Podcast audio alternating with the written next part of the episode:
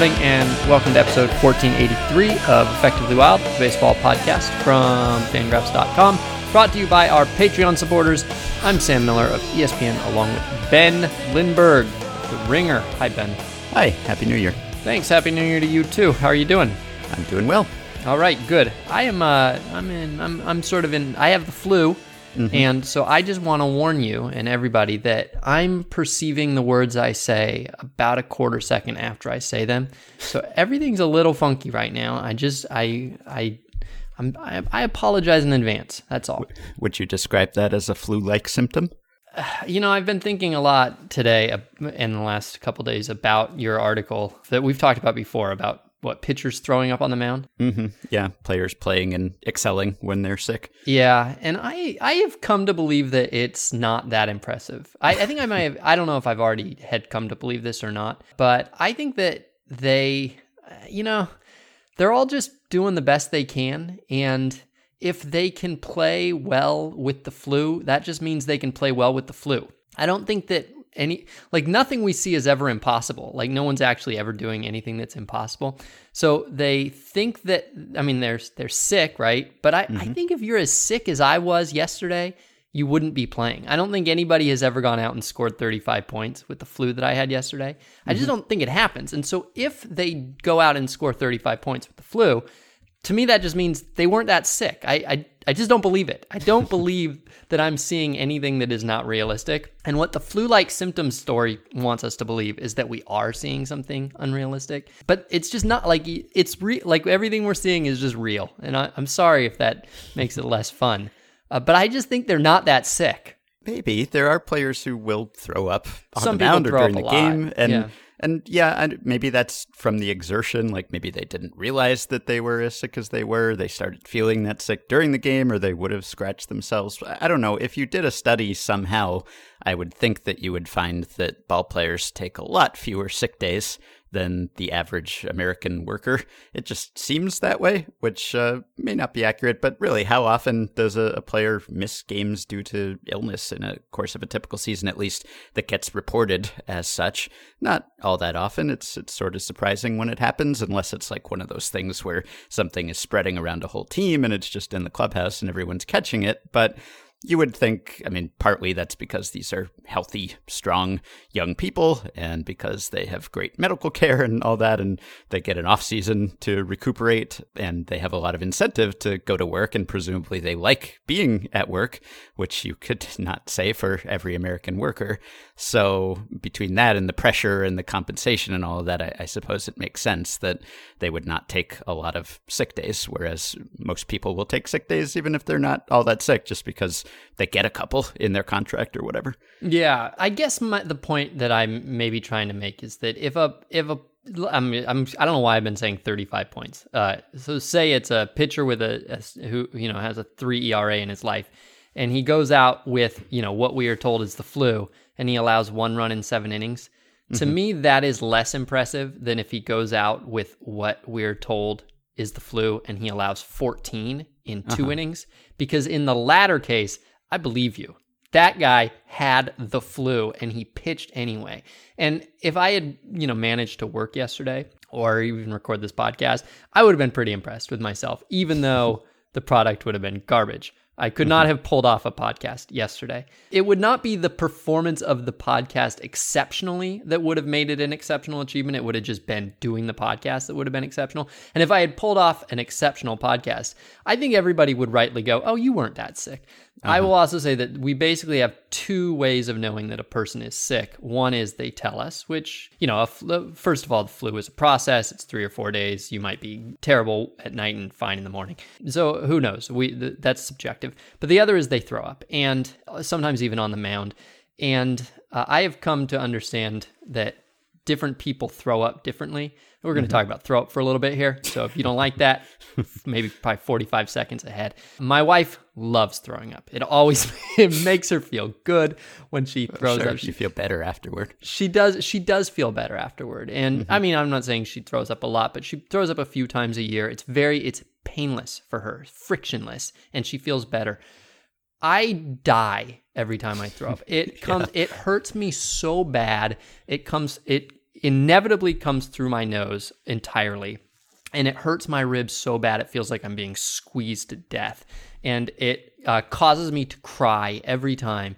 And I went 13 years without throwing up before 2 mm-hmm. days ago. And so when I see a person on the mound throwing up, it is very easy for me to think that they're on the mound throwing up. That is superhuman. My wife would go, I would do, my, to my wife throwing up on the mound would be like Madison Bumgarner throw, uh, blowing a snot rocket. It'd just be like, well, that's part of the process. That's how you get good. Uh huh. Yeah. Some people, some athletes will throw up just as a result of pressure, just regularly. I've had friends who used to throw up before games or something, which is uh, not healthy, I guess, but is not all that abnormal. So I think you're right. I mean, it's different, obviously, to to write and podcast with the flu than it is to go out and play in a Major League Baseball game because one is sitting down and just having to think straight, whereas the other is having to be active and perform physically. But yes, if someone is well enough to go out there and play, then maybe we should update our prior to believe that they weren't actually so sick, because if they were, then they would have been absolutely incapable of being out there. But I share your sentiments about throwing up in general. And it's been years for me. I'm on a good run. I've had great luck. And I, I look forward to that continuing because oh. it is a, a, terrible thing. Yeah. Appreciate every day that you don't throw up. It's, we're so fragile. Our bodies are so fragile. They could just start throwing up any second. well, hopefully not during this podcast. All right. We've got a topic today. Do you have anything you want to talk about before we get to that? Yeah, just one thing. Of all the signings that have happened since we last spoke, most of them minor, none tickled me more than the Nationals signing Will Harris to a three year, $24 million deal. I just love this. It was so narratively satisfying for him to go to the team that beat him somewhat spectacularly in the World Series because I just felt so sad for Will Harris. I felt terrible for him because I think, as we discussed during one of our Patreon playoff live streams, he's been such a reliable pitcher for so long. Minimum 200 innings since 2015. He has the third lowest ERA of any pitcher behind Zach Britton and Aroldis Chapman. He's really been great. Not really a workhorse, but elite when he has been on the mound. And yet, he's never really been the guy who has been entrusted with the highest leverage situations. He's rarely been the designated closer. It's happened from time to time, but he's never really been the capital C closer. And he's never really been the, the last guy out of the pen in high leverage moments. And he got there this postseason and it was really nice to see him get that exposure and he did great. His first 10 games that he pitched in the playoffs he pitched nine scoreless innings. He was just great. He had answered the, the call completely.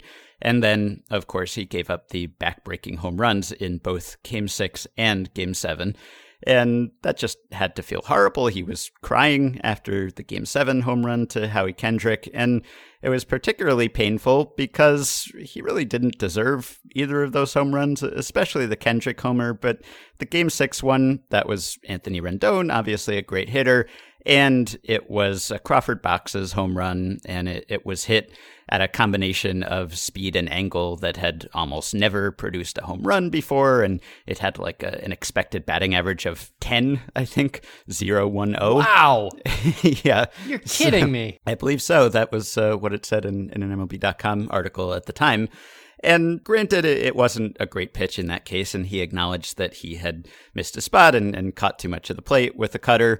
So it was understandable in that sense. But between the fact that it was a great hitter, it was not hit hard at a at a speed and angle combination that usually produces a home run, and of course he also had to deal with that like ten minute break when he came on because then there was the interference call and then the non replay review replay review, and he was just standing around there for a while, and perhaps that affected him, though there's no way to know.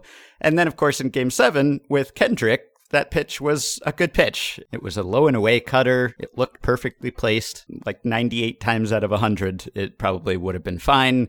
Ben Clemens wrote an article about that for Fangraphs at the time, just about how unlikely that was, how Harris had thrown this many cutters there and they'd all led to great results. And Kendrick had had a lot of trouble driving pitches in that particular spot. And of course, that was not crushed either. And it just barely was fair. It, it hit the foul pole. So So that was the really, bottom of the foul pole. Yeah, so it so easily could have gone another way, and he could have been the hero, and it could have been a nice moment for him, and instead it was a, a terrible moment for him. And so, even though he had started the playoffs pitching so well, he ended up with by far the worst championship win probability added of anyone in the 2019 postseason, and in fact the 31st worst CWPA total of any player in any postseason. So really, he was kind of the GOAT, even though he hadn't done much to actually deserve that status. And I don't know whether he was down on himself, whether he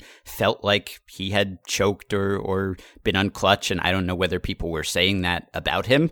But if there was any doubt whatsoever about his ability to perform in those situations, I would think it would be somewhat set to rest by the fact that the team that victimized him there, the team that benefited from those home runs he allowed, decided, yeah, we want to be in the Will Harris business. We want to sign Will Harris for the next three years. We trust him to be out there in those moments. And I would think that for him, that has to be somewhat gratifying. I mean, maybe awkward when he goes into the clubhouse and Howie Kendrick is there, when he makes his first pitching appearance for the Nationals, and I don't know what kind of reception he would get. But still, it, it has to feel good. I would think that the team that beat you on the biggest stage said this doesn't decrease our confidence in you at all. That you've been so effective for so long, that you're a righty who gets lefties out, that you've been as dependable as almost any relief pitcher. And we want more of that, even though we won the World Series in part because of you. I think that's just a, a satisfying conclusion to that sad saga. I love Will Harris, and uh, that was that was all very well said. Another thing I like about Will Harris, I don't know if I like this about him, but worth noting now that he's switching teams, is that uh, my kind of recollection is so the Astros were terrible for, you know, obviously for for like a four year period, and and really really wretched for for that three year period, and then bad in 2014, and they were just kind of starting to add players, and Harris was basically stolen from the Diamondbacks. I don't remember the circumstances of, of why the Diamondbacks made him freely available and the Astros were able to just pluck him. But even at the time, it was seen as a as a as a as a kind of a steal for Houston. And uh, so in a way, there aren't that many players who have been there from the beginning for Houston all five years. Uh, and and Harris was one, and he was one of the first kind of good major moves, major major league moves, I guess, that that they made. And it was a small one. It was a very quiet start of their competitive window but he was a significant part of that first competitive season and was phenomenal. And the time i think we were all really there was a lot of appetite to see the astros playing well instead of bad. I think we were we were very exhausted by the story of the astros rebuild and it was kind of exciting to see them win 86 games or whatever that year. And uh, will harris was uh, was a nice stable part of that that I believe came at the expense of Dave Stewart, who at the time was a convenient foil, and uh, it all just kind of seemed to to work out at the time that Will Harris was was a quiet, smart little pickup that we all celebrated and that that made good. Mm-hmm. I guess with anyone who was with the Astros during that period of time, you kind of have to label them as someone who, who knew about the cheating and didn't say anything, right? If if they didn't benefit from it directly, which as a pitcher, one would think he didn't. So I don't know if that just colors your perception of every Astro from that period, even the ones we like, even the, the Jose Altuves of the world. So I don't know if uh, if you can't like an Astro from those teams because of what those teams did and the fact that one would think he must have known about it. That's uh, understandable, I guess. But from an on-field perspective and just the the saga of being the goat and then signing with the team that made you the goat, I think that's a, a really nice conclusion to that story. Mm-hmm. All right. All right. Well, I don't know. Have you recorded any episodes since we recorded last?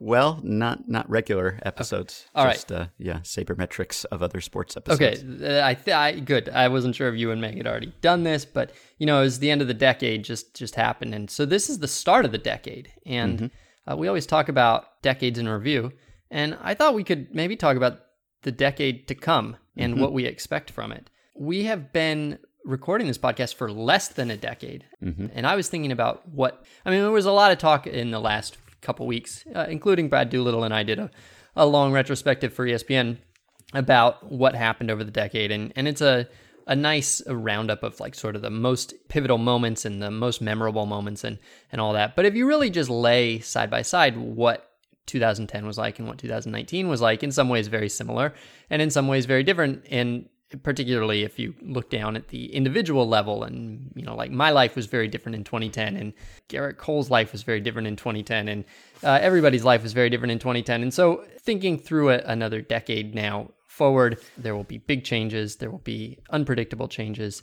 things will be very different. And so i thought we would just kind of go into the future a little bit and talk about what we expect from these next 10 years. Okay so I have a bunch of questions here for you, Ben, mm-hmm. uh, and some of them will give us an, an, excuse to talk about the past decade too, which we never really did do a full retrospective of the decade, which is now long gone. Nobody cares. In fact, I was out of town when my piece with Brad Doolittle ran, and so I couldn't tweet it. And then I got back, and then almost immediately got sick. But I thought, should I tweet it now, or is everybody like really sick? And it was like we were like it was January third.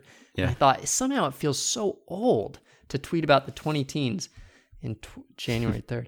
All right, Ben, mm-hmm. who will be the biggest retirement in the 2020s?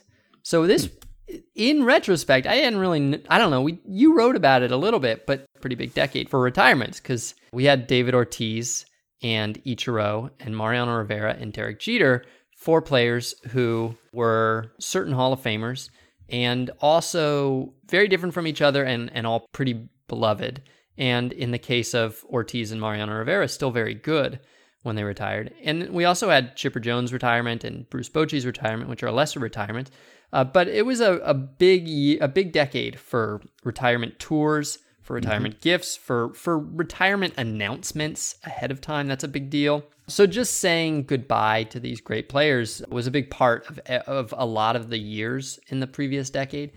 And I wonder who you think is in line to get the same sort of treatment in the decade to come. And partly that's a question of who you think will will retire in the next decade from from baseball. So that would be players, but also maybe managers, front office personnel. I don't know. I don't know who would get an announcement. Oh, by the way, I didn't say this, but Vin Scully also huge yeah. retirement. One of the big retirements of of the century of, of my baseball lifetime happened this decade.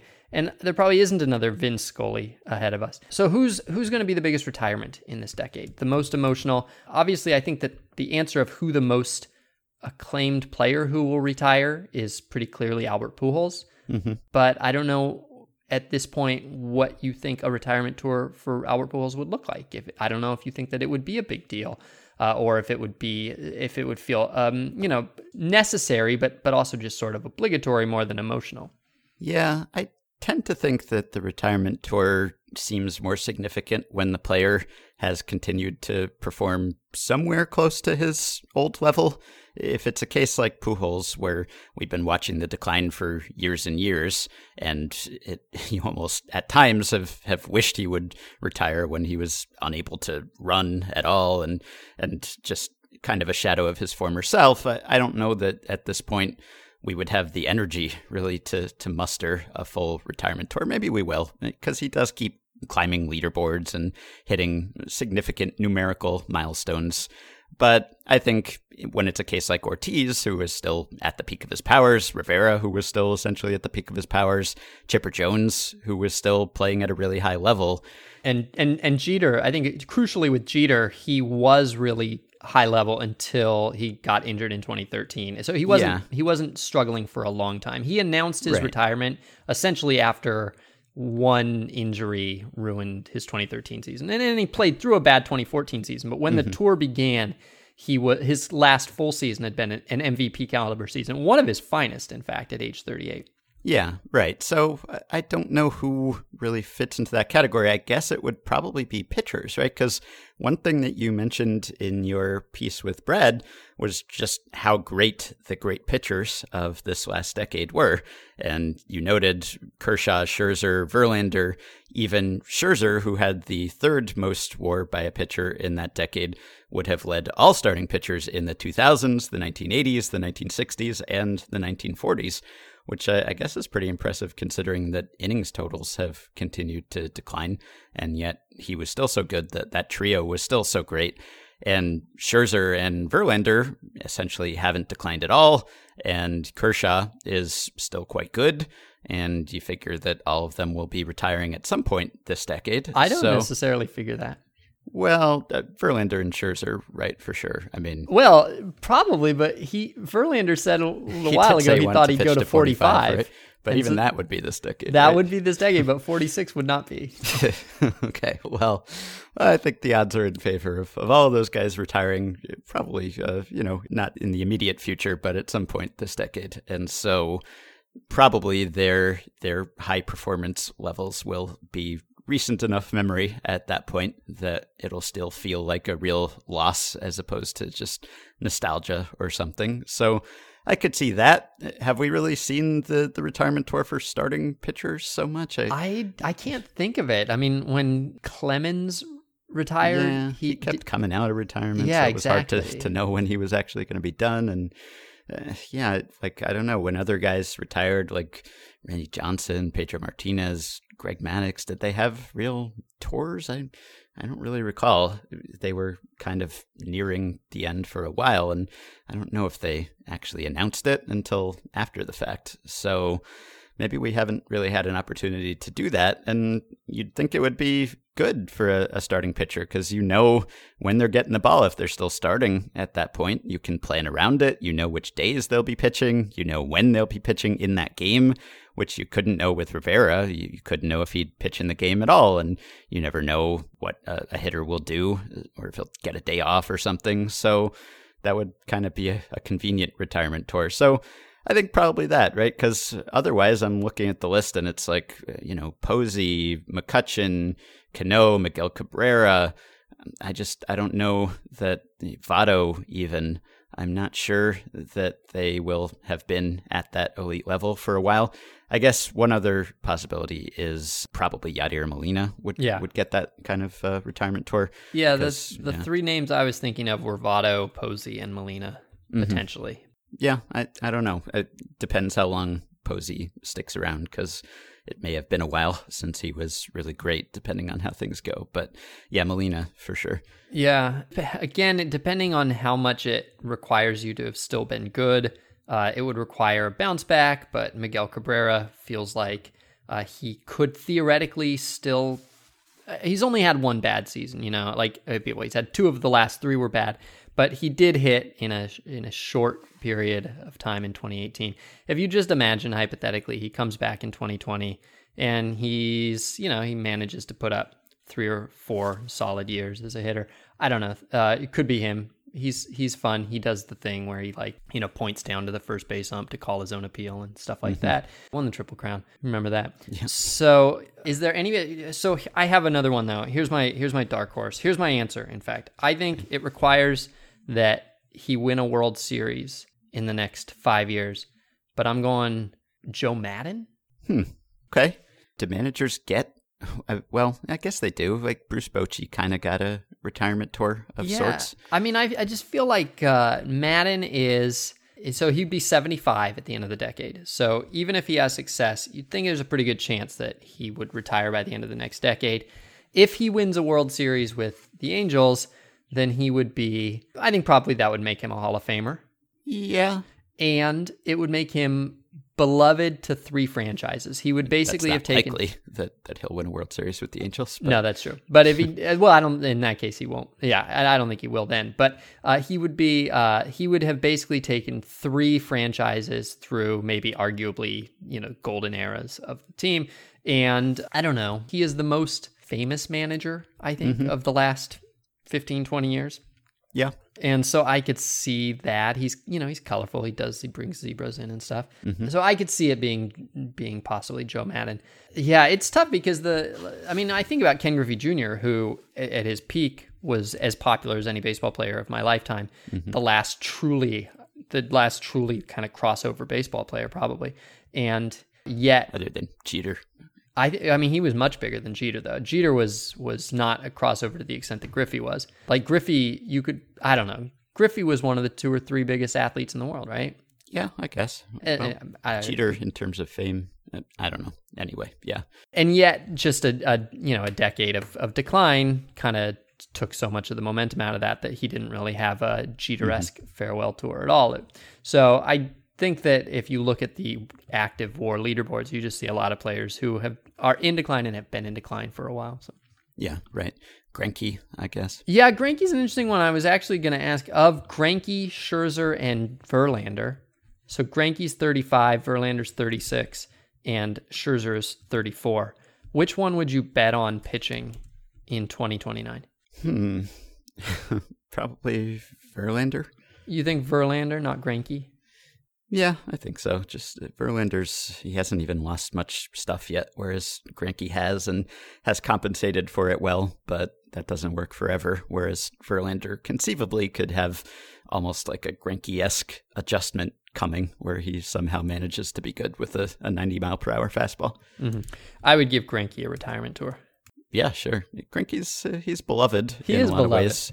Maybe not so much by players. Like I think a big part of it is how beloved you are by other players, right? Yeah. So like David Ortiz was beloved by players. Yadier Molina is beloved by players. Mm. I don't know if Greinke is beloved by players. He's he's beloved by baseball Twitter, but that doesn't get you a retirement tour necessarily. Uh, that's a great point. Although Greinke is isn't Greinke generally pretty well liked by teammates.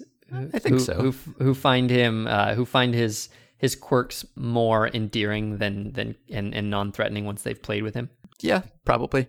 I'm, I'm struggling to think of any sort of non-player, non-uniformed personnel who would get that sort of send-off that Vin Scully got. I mean, there's there's only one Vin Scully. I, I don't know if there's any broadcaster that's close to that level. I, I guess Jon Miller, maybe if uh, if Jon Miller were to retire at some point this decade, maybe Yeah. get that kind of farewell. It could be. He's been off the national scene Yeah. for so long that True. he's just kind of I, I, he's probably has just become a regional broadcaster to most people hmm since he left ESPN 20 years ago. Yeah. But yeah, Jon Miller's he's an all-time great. But I mean, nobody talks about Jon Miller the same way that you talk about Vin Scully. Ultimately, being a broadcaster is is is not just about the mechanics of doing the job well. I think Jon Miller does it as well as anybody's ever done it. Uh, but there's a certain kind of magic that happens to some some people, and Yeah. for Vin Scully, it's part of uh, it, partly it's a matter of timing, partly it's a matter of who he was and and how people related to his personality over the course of many decades. How about Bob Uecker? Yeah, Bob Uecker's an interesting one. Yeah, Bob Uecker's an interesting one. Yeah. Yeah. No, that's a good one. Yeah, because he's got the, the national fame from being a celebrity of sorts, which was decades ago, but uh, he's been doing it for so long that he has that beloved status. Again, maybe more of a regional guy at this point, but then so was Scully by the end. So I think he probably has that sort of status. All right, let's see here. What will the record for league-wide strikeout rate be at the end of 2029? Yeah, I think I would bet that this is the decade where the increase reverses. At least, at least like temporarily reverses. Reverses. Yeah, or Reverses. You think we'll have a? Will, you think it'll go down? I think so because at, at some point, like if uh, what are we at 13, 14 consecutive years of increasing now? I And- think something like that, and it's, and it's- the one this year, the leap this year was the second biggest leap in history. Right. And there's so much scrutiny, so much attention surrounding that. I think it's generally cited as one of the big problems about baseball. Whether fans agree with that or not, I don't know, but certainly by media members who are maybe missing an earlier era of baseball when strikeouts weren't so prevalent. And so it's probably pretty rare in baseball history for any league wide trend to sustain itself for it would be almost a quarter century by the time this decade is over if it continues to increase year after year. So I don't know what else would have increased like that. Maybe uh, size of players or velocity or something like that. But I would think that at some point this decade, like if it keeps increasing at the rate that it has in the past few years, uh, what was the increase in 2019 from 2018? From 8.5 to 8.9 per nine. Okay, so I don't know what that is in terms of percentage. It was it was something like 23% of plate appearances ended in strikeouts in 2019 and that was up from 22.3%, so almost a, a percentage point increase. So mean, if it were to go up even by half a percentage point on average each year, then you're talking another five percentage points on top of where we are. So we'd be at 28% of plate appearances by the end of the decade, ending in strikeouts, and then plus the the home runs. Maybe the home runs will recede a little, but home runs, walks, hit by pitches are up. So you'd be pushing what like forty percent of uh, of plate appearances ending in no ball in play. And I just don't know if we can go another decade of constantly talking about this without MLB intervening in some way. And again, I don't think it would be that difficult to reverse this or halt this at least if MLB really decided that that was a priority. There's so many things you could do with the strike zone or the mound or or whatever that I have to think at some point if things keep climbing at the same rate, this will be the decade when MLB says, "Okay, that's enough. Let's let's take at least some small measure to curb this and maybe it'll go backward. I'm not saying it'll go way backward, but it'll at least stop climbing and, and maybe not continually increase. So I would guess that by the end of the decade, it will be higher than it is now, but not as high as it would be if it were to keep increasing at the same pace. So if it's at 23% now, I'll say 25%. 25%. Now you've switched percentage and I don't I need a per 9 to so what did you say it was this year? It it was 8.9 per 9 this year. Okay. So uh, I don't know, per 9 I'll say 9.5 is that too much? I, it's hard for me to do the the translation well, that, here. Yeah, I mean that it, that would be equivalent to the increase of the past 2 years. Okay. So the the rate of increase over the past 2 years would be what you would be projecting it to max out at over the next 10. Mm-hmm. I mean, I think we uh, we know that strikeouts have been kind of going up in a general sense for forever, right? Uh, since the old days. But until you look at these these rates over the decades, it's it really is incredible how slow the changes have always gone. Yeah, and, and for long periods it would plateau or, or it would plateau. Sometimes it would because, go down. Yeah, so, because MLB would do something about it, and then temporarily, it's like the the history of baseball is like finding ways to stop pitchers from getting too good. I but guess even maybe. yeah, but even when it would go, so okay, so they would change something and it would go down. So 68, they they changed the the rules regarding standardized mound heights, and it, it starts going down. So it's at six in 1967, 5.9 in 68, and then it starts declining, and it declines until the early 80s, and then in the uh, late 70s, early 80s, it starts to climb again. So it, it's climbing up from about five it reaches six again in 1987. Okay, so we're back to six at 1987, and at this point, it's it's a basically in a growth mode. It, it dips a little after that, so maybe you could say 1994 is when it reaches six again, and it never goes under six again. All right, so 1994 is six. From 1994, it takes 15 years to go to seven, and then it takes one, two, three, four, five, six, seven to get to six, or to get to eight. So mm-hmm. 15 years to get to seven, seven years to get to eight. And this year it was at 8.9. It only took four, three years to get to 8.9. And we should almost certainly pass nine next year. So in four years. So the rate is, is actually increasing, which shouldn't theoretically, if it takes, I don't know, if it takes more energy to accelerate, then it should be harder to, I don't know, what am I talking about? What, no one knows less about how much energy it takes to accelerate than me. I was I got way too deep here. I'm just saying that nine happened fast. Mm-hmm. I don't. Yeah, I don't. On the other hand, though, it feels like we're kind of in a place. I feel like where the league is a little bit more open minded. The league is not nearly as bound to tradition as they used to be. Yeah. However, the league also has less kind of power to do things however they want than True. than they ever have. I mean, there's the, the there's the collective bargaining issue for one thing, and so that is a, a actual tangible check on their ability to do things. But also, like institutions just simply aren't as powerful anymore, and the league itself does not have nearly as strong of a monopoly on the public attention span as it used to. And you could imagine that they would feel a little bit more risk averse than they ever would before because they're no longer like the kings who can do whatever, you know, they want uh, mm-hmm. with this sport. And so I have wondered why it has taken them so long to to do something already. And it might just be that they don't really have the power to do it anymore, that they sense that they can't just come out and say we're changing baseball. On the other hand, maybe that's exactly the opposite. Maybe it's maybe they have all the power in the world. Yeah, well, they've certainly started talking about it more and testing things in the Atlantic League and having some small rule changes and at least bringing it up. So it seems to me that we're moving in the direction of being a little less precious and protective about tradition and maybe intervening to make baseball look like it's perceived that we want it to look like. So yeah, I, I would think left unchecked, the strikeout rate will keep increasing, but I just kind of doubt that it can be left unchecked for another decade. All right, there are 2,430 baseball games scheduled for next year. If you prorate that over 10 years, that would be 24,300. How many baseball games will be played hmm. in the majors? So is this uh okay, so you're This you're is like a three-part to, question, yeah. really. so you're asking me will there be a work stoppage essentially? That's and, one of them. And yeah. then will the schedule change? Will the schedule way? change? 2 and will there be expansion? 3. Hmm.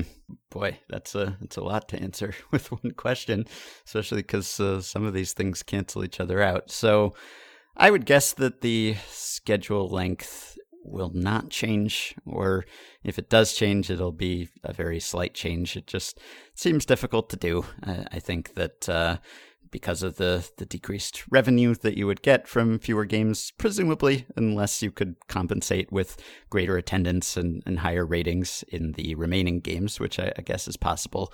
It's still a lot of inertia to overcome. We've been playing 162 games for a long time, and there are obvious reasons not to change that. And unlike basketball, say, where I think the, the number of games has rendered large parts of the regular season almost meaningless and an afterthought because of the way basketball works, I don't think that's true in baseball because you, you just need so many more games to get to a team's true talent in baseball that even 162 is not giving us more information than we need about which are the best teams, I would say. So Uh, I'm going to say that that stays pretty stable and, and more or less rule that out.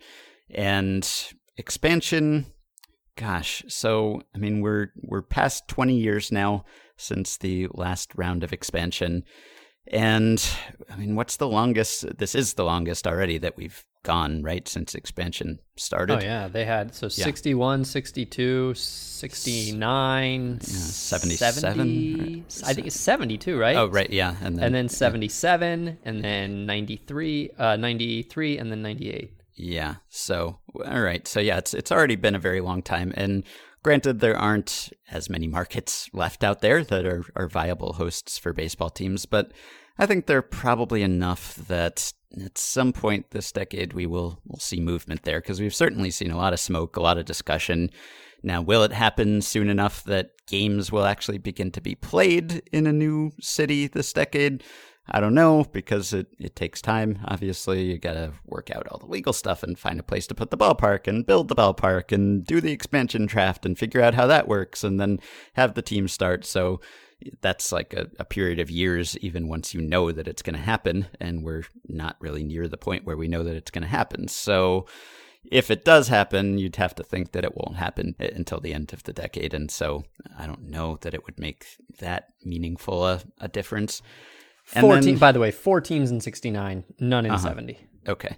Right. And it was uh, 61 and 62. Okay. So I think yeah, I'd bet on that happening, but let's say that that increases the the number of games by gosh, I don't know, uh, like 300 or something. Uh, yeah, well, it'd have to be more than that, I guess, but you know, a few hundred. And then the work stoppage, I mean, that's the big question. That's that would be the the projected biggest story of this decade, right? Because probably what will turn out to be the biggest stories of this decade. Most of them will not have been predictable or foreseeable, but that's one that we can foresee. We know that there's either going to be a new CBA or there's going to be a work stoppage, or I guess two CBAs, right? Because the, the next one will expire before the end of this decade, too.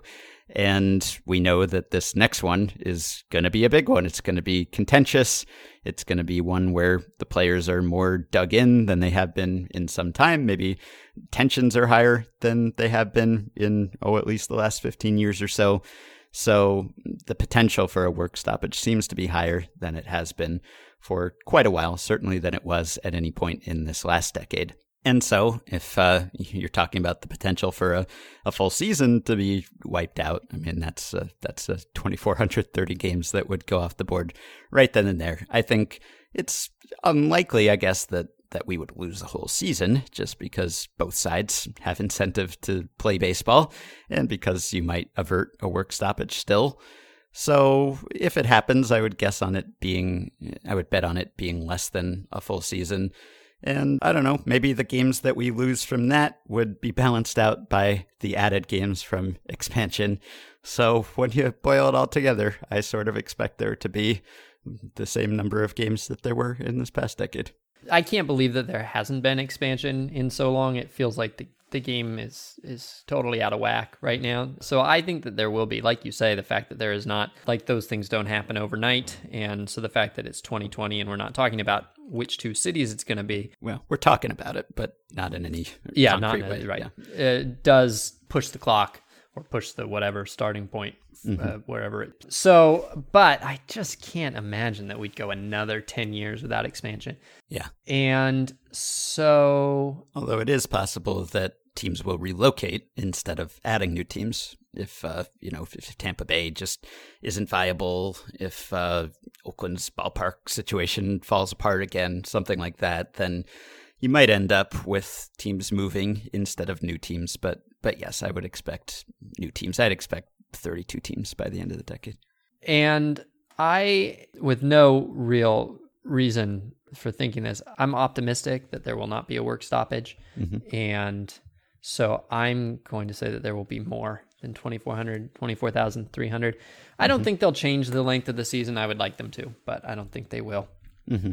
Yeah, it is two rounds of bargaining, though, that will happen, which means two big chances for a work stoppage. So even if in this next round the players decide, okay, we're we're not to hold out for everything we want, and and the owners don't give in and, and give the players what they want and everyone just decides well we're we're making enough money that even if uh, we the players think we should be getting a bigger piece of the pie the piece that we're getting is is big enough that we don't want to go to war over this so we'll we'll kick the can down the road and we'll see what happens next time and then who knows maybe the next time it all comes to a head so there are two chances for there to be a work stoppage this decade and, and hopefully neither one will happen but there's a, a significant chance there because the things that the players want this time around, the owners really will not want to give them. And there just doesn't seem to be that much that the players can kind of concede to get what they want. So it's it's sort of hard to envision how this all gets resolved to everyone's satisfaction, or I guess that's not how negotiating works. No one is satisfied, but I, I don't know that it will be easy to to solve this thing. So hoping for the best, but to me, because we're talking about expansion not happening for several years at least, and probably only two teams then, and that's not that many new games that combined with the two rounds of, of CBA negotiations that could potentially lead to a work stoppage. I think it kind of evens out. But if I had to bet on more games or fewer games, I would also bet on more games.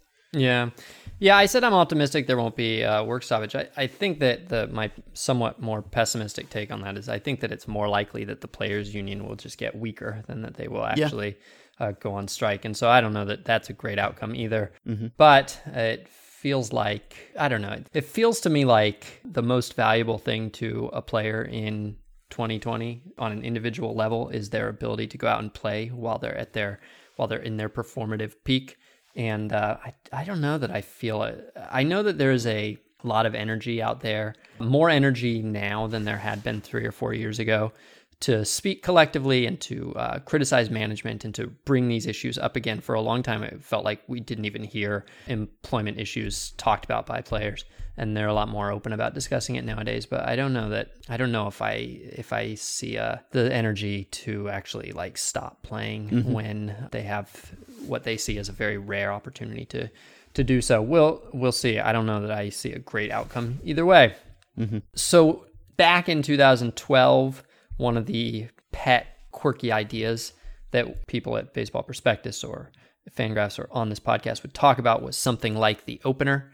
And it came to pass. The opener is a thing. Mm-hmm. Maybe you could say that before the decade or at the start of the decade, the shift was also in that realm, although it wasn't uh, quite as quite as rare. But the shift also went from something that, you know, other than with a, a, a very occasional player like Barry Bonds, was being done practically never uh, and expanded to become almost the default defensive alignment and expanded to um, various ways in the outfield and relocating players uh, between infield and outfield. What is the what is the weird idea that people talk about today that will come to pass in the next decade? Strategy. the mid plate appearance pitching change. I think that'll happen at some point this decade, but I don't think it will uh, become prevalent or take over. But I do expect it to happen at some point.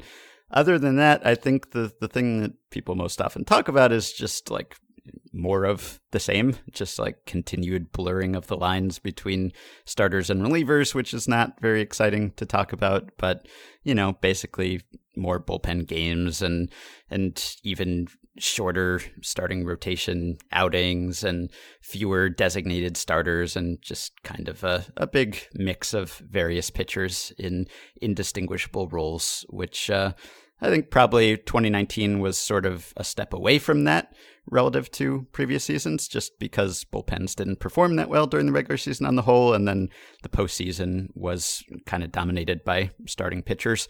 So I don't know that we're getting closer to that, but I think that would be the the most obvious candidate.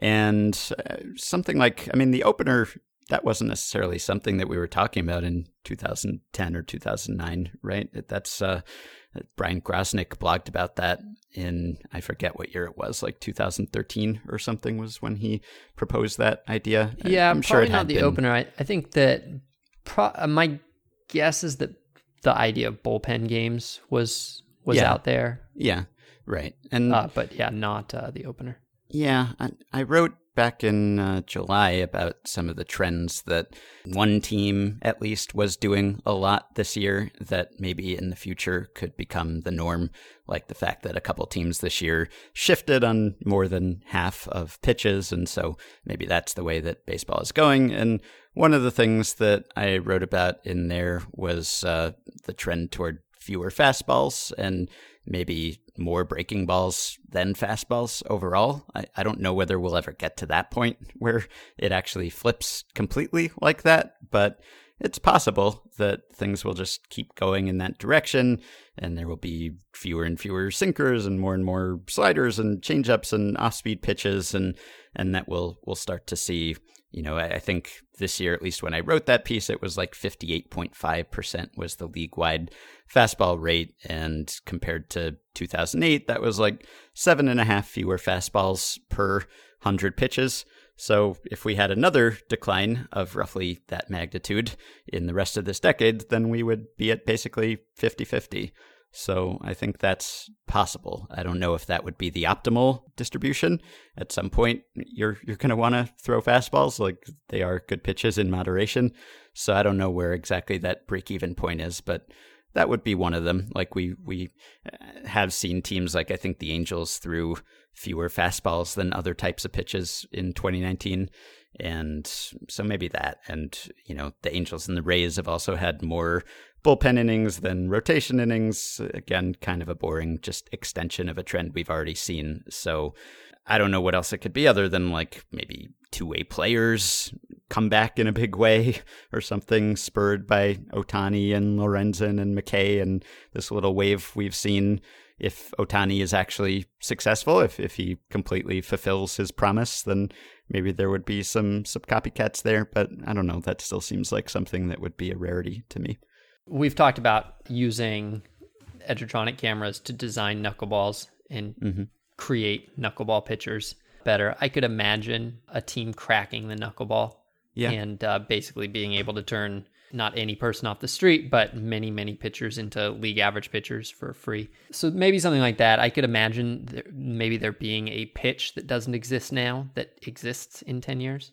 hmm. and a team makes the most of that. Basically, invents a pitch. Do you? The Angels last year were nearly the first team to not have a, a pitcher throw 100 innings in right. the season and that was partly because of the Tyler Skaggs death. Mm-hmm. And they and and they ultimately did have a pitcher throw 100 innings, and so it still has not happened. Do you think that by 2029 it will be a will will some team have have done that, and b will it be common? Will some team do that every year? I don't think it should be common.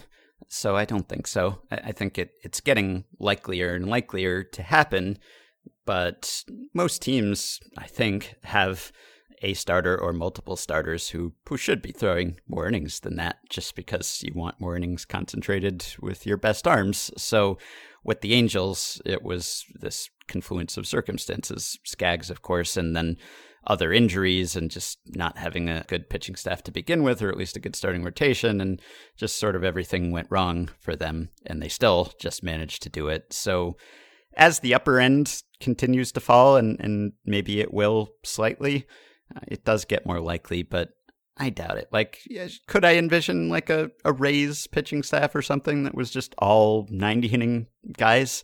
Yeah, I guess that could happen, but even then, I think it would probably take some bad luck and injuries because uh, there's always going to be one guy who you want pitching more than that. So uh, you'd need those guys not to be able to go more than that. I don't think that would be the blueprint for a team. If you had to start writing a book right now to run at the end of the decade about well because you just wrote a book about basically yeah. the last decade's through line of player development. Do you have a sort of a big idea that you think in 10 years will seem like a book topic that right now nobody is thinking about? Would you give it away if you did? Probably not but no i don't. I don't have one. So uh, i mean I, I wouldn't have thought of the last one i wrote at the beginning of last decade. So I doubt I could think of it now. If I could think of it now, then I don't know that it would even be the defining story by the end of the decade because too much would have changed by then. Like, I guess the obvious one would be like if this is the decade that we solve injuries, you know, like we, we fix pitchers, they don't hurt their elbows anymore. I don't know how that would happen, but let's say this is the decade when I don't know, MLB allows some sort of implant that strengthens your UCL so that it, it doesn't snap or whatever, some some form of prevention. There's some legal supplement you can take to strengthen that weak point and suddenly pitchers don't break anymore, at least it, not in such a catastrophic way. That would be probably one of the biggest stories of the decade and the story of how that happened would be sort of like the sequel to The Arm that was the big problem, one of the big problems of the previous decade and, and really all preceding decades. And so if that were solved, that would be big. Or even if one team just managed to crack injuries somehow and just had such a healthy roster all decade that they were great. And that was because people have been saying that's the new Moneyball for like the last 10 or 15 years, right? Figuring out injuries, preventing or treating injuries better than anyone else. And that seems like an advantage that if someone got it, it wouldn't last that long because people move from team to team and players move from team to team. And, and that seems like it would be a, a pretty tough secret to keep, which is probably for the best that one team not have that knowledge to itself for very long. So I think that would probably be the most obvious pick for something that we could foresee. I suspect that there have been way bigger increases in injury prevention than we tally because they allow players to just play much, much harder. And yep. so the injury rate stays constant, but the level of the level of effort that is given and the mm-hmm. kind of force that players use in their course of play continuously goes up. It just feels to me yeah. that players do everything so much harder than they used to 15 or 20 years ago, yeah. uh, and so much better. And yet we don't see more injuries exactly, although there are there have been periods, including in the past decade, where with pitchers particularly we did, uh, but for the most part they've stayed fairly steady, and in the last few years have actually shown some progress, right? Yeah, at least when it comes to Tommy John. And if you look at like shoulder injuries for pitchers, yeah. there's been a lot of progress there yeah, where you, you, don't see a lot of uh, career ending rotator cuff injuries anymore. I mean, those things happen from time to time, but I think the, the shoulder regimens and the treatments have really improved to the point that yes, maybe now the weak point in the chain is the elbow, and so pitchers hurt their elbows instead of their shoulders. But still, uh, we sort of addressed one thing that historically has been a death knell for for many promising pitchers. All right, uh, last last question, and this is two part because we first have to answer the first one. The question is, will baseball be better in 2029 than it is in 2019? And before we answer that, I want to know if for our complaints or also for the things that we rave about, you think collectively in the whole as an experience, uh, baseball is better in 2019 than it was in 2009? Hmm. Well, I think the players are better than they were then. I think the, the level of play is higher, and also there is this really unprecedented crop of young, extremely talented, fun, watchable, charismatic young players, particularly hitters, who have come along. And so, in that sense, I think there are more players that I would change the channel to see now than there were then, or at least new players. So, yes, I, I think it's probably better in that way. It's better in the coverage, I think. There's probably just more coverage of baseball, better coverage of baseball than there was 10 years ago. It's just easier to follow. MLB TV is, is better than it used to be. The Twitter has made baseball better, I think, to follow, at least for people who consume the game that way.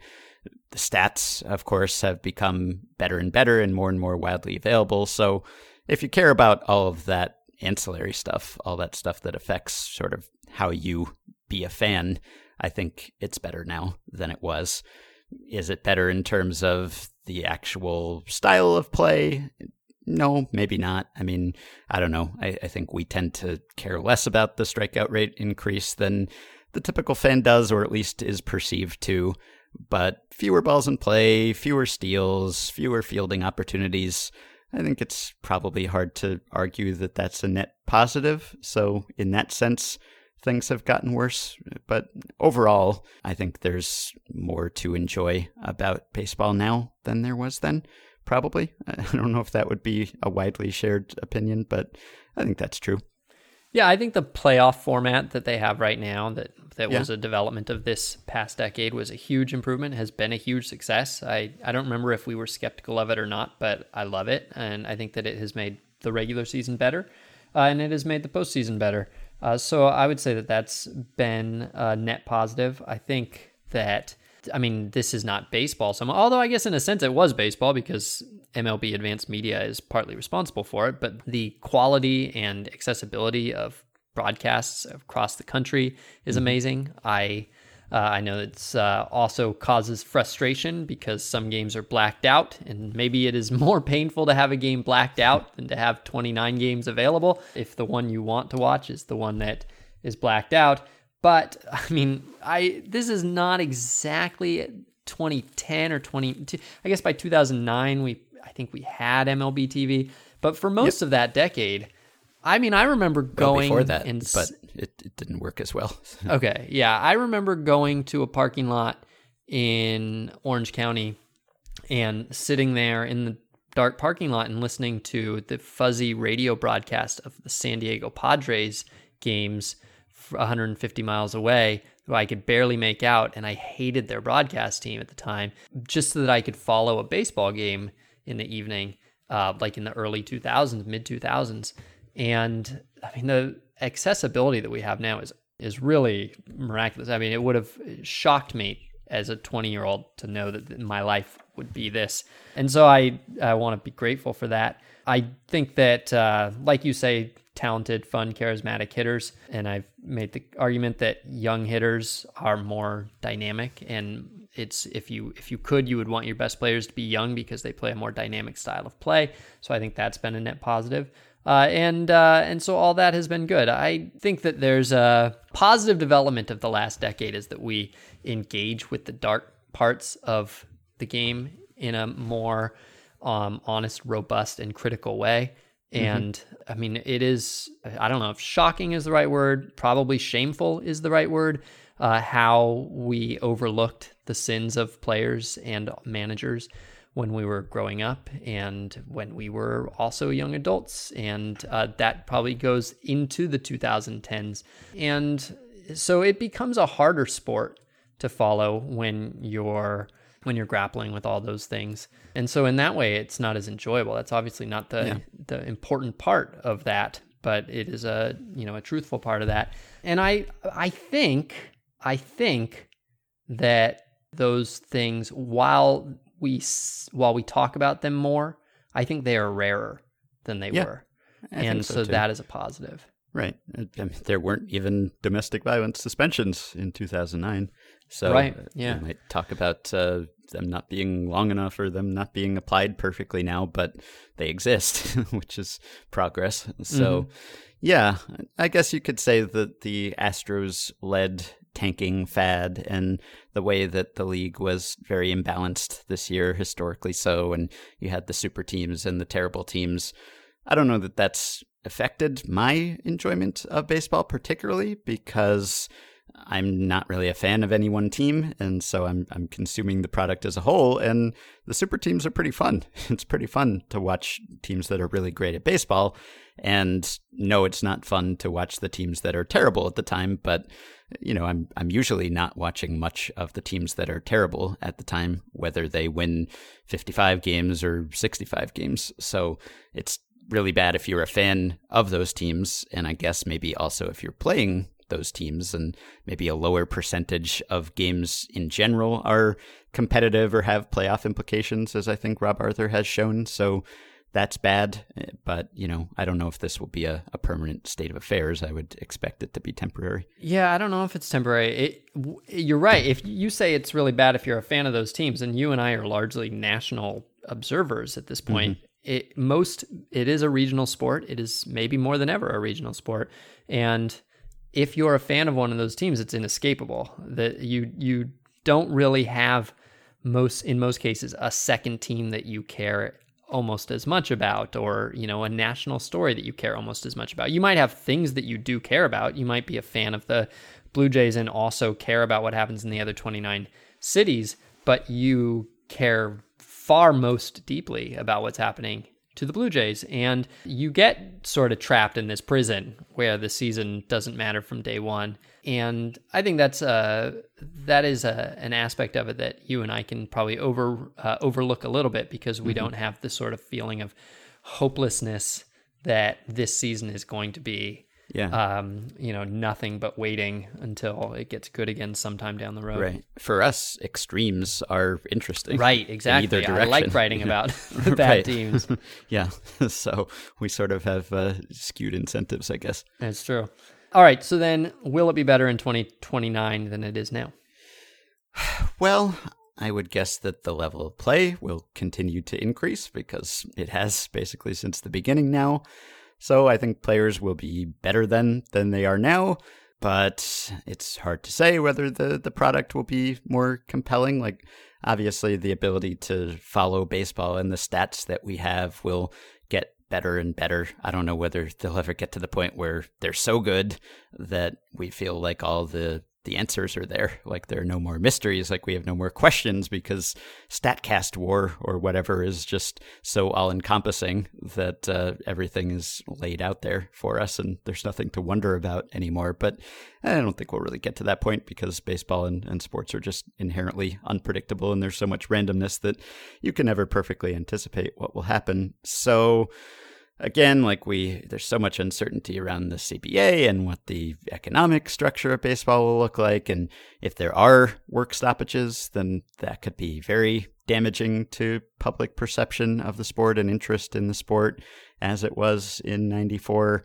Probably baseball will occupy a, a lower percentage of the national mind share in 2029, just as it does now relative to you know 20 years ago because i mean that's kind of true of everything right? I mean there are just so many entertainment options out there and there will continue to be more and more presumably that no one cares about any one thing as much as they did when there were three tv channels or, or whatever you know? So i guess relative to other interests maybe you could say that baseball will thrive just because there will be, you know, a hundred streaming services and no one will be watching the same TV shows and no one will be listening to the same music or seeing the same movies. And so sports will continue to be something of a unifier, you know, because it's something that people still want to watch live and baseball may be more regional than national, but still a lot of people care about it and it will be harder for say any one TV show, let's say, to to have the same number of people care about it. So